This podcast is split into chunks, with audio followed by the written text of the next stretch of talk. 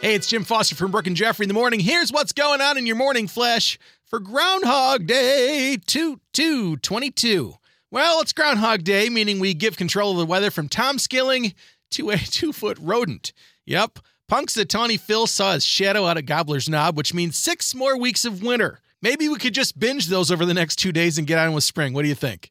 Uh, I like that idea. The 2022 Rock and Roll Hall of Fame nominees have been released.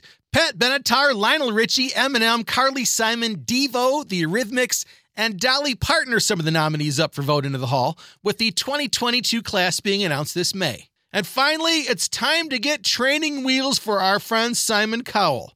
After he broke his back in three places crashing last August on his $20,000 e bike, he just broke his arm in London when he hit a wet patch, flying over the handlebars, all without a helmet.